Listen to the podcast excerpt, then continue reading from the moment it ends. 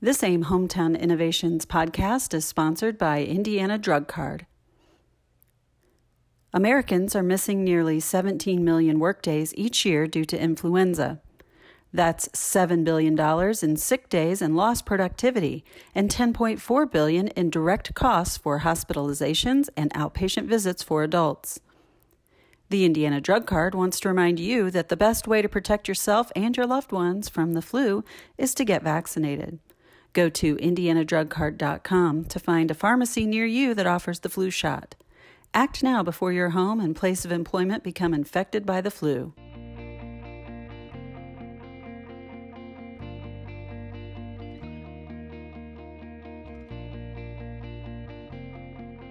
This is Matt Greller, CEO of AIM. Welcome to the Hometown Innovations Podcast. Join us as we share ways our municipalities are positioning themselves for the future, thought provoking interviews with state and local leaders, and more. Thanks for listening as we tell the municipal story.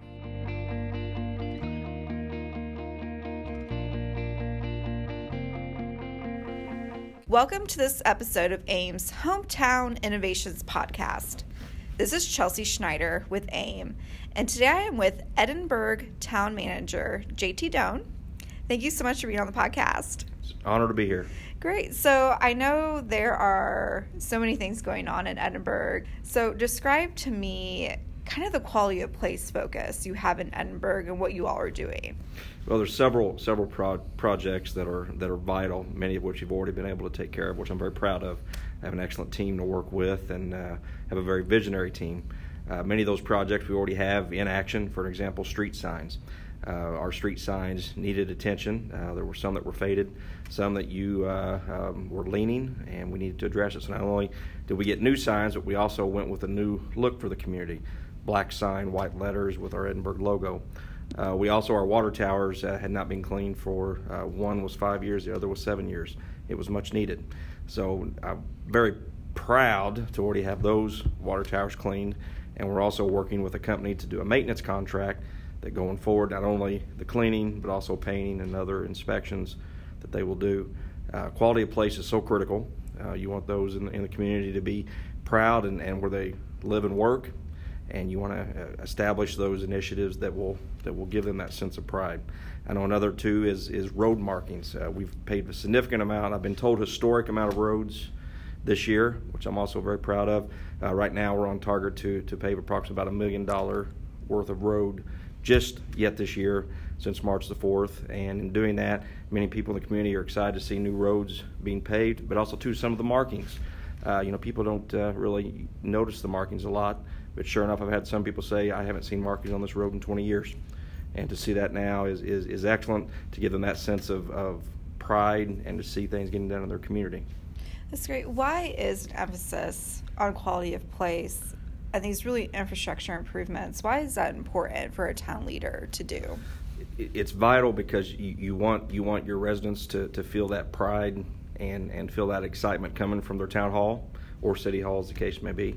Uh, but certainly, when residents feel that, it, it, excites them, it builds their energy, and uh, it, it, builds energy amongst the youth.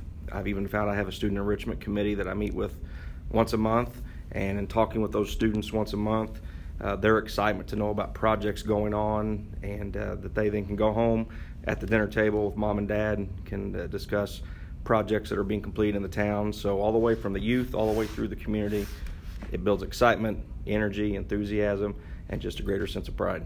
That's great. And then you've also had some industrial and commercial, um, you know, pieces to this, and also residential. Describe that.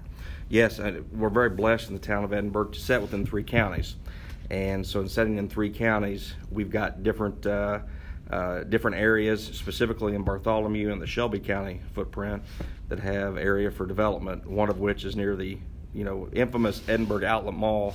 There's farm ground there that is primed and listed for sale, and so we're developing a lot of plans, infrastructure-wise, you know, on the the utility side to make sure that we can provide the capacity needed for what business may come in. I've had several meetings with with potential business prospects, uh, several conversations with possible investors to see that develop. As that develops, that's going to create workforce Also, too, you want to have people when they come to the community, they they want to go ahead and live in the community.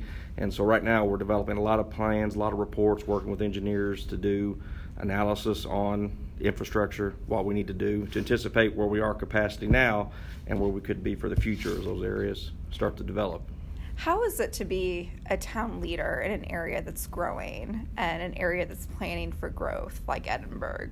It is it is extremely exciting. It's extremely rewarding to see this energy, see this effort, and to have a team that that uh, every month we meet twice a month, and uh, we have agenda items that are come off the first meeting and a whole set of agenda items for the next meeting, and to be stepping forward and, and seeing that big picture and hearing from whether it be students or residents or families in the community, um, feeling that sense of pride, that sense of energy and enthusiasm is very rewarding.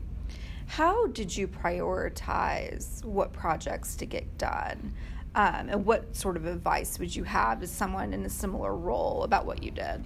I know when I came into office, some of those topics that we've already addressed were, were, were things that I noticed. I noticed roads, I noticed street signs, I noticed the water towers, and uh, I, I, just felt, and uh, from talking to other, you know, around the community, that there needed to be a greater sense of of, uh, of relationship building and a greater sense of involvement out in the community and that's why I feel it's important to be out at, at civic organizations and also out at the school developing the message and communicating what is going on in the community. Because you know all those in the community, we all are taxpayers, and they all want to see that their officials and their their leadership has a vision and has a drive and an aspiration to get things done. And so I definitely find that that communication key is critical. Any way that you can communicate and bring projects that you want to get completed or what your plan is is greatly appreciated. Even though some may not like the answer, that's part of being a public official. Um, but yet, still sharing the information and communicating to to your residents. When I travel the state, it's always interesting to see that each city and town has a uniqueness. You know, something that makes it uniquely what it is. What would you say is special about Edinburgh that you don't see across the state? Well, we have, I guess, several. Uh, one is we, of course, have the, the Blue River Dam as you come into the community, which which many speak of and talk about.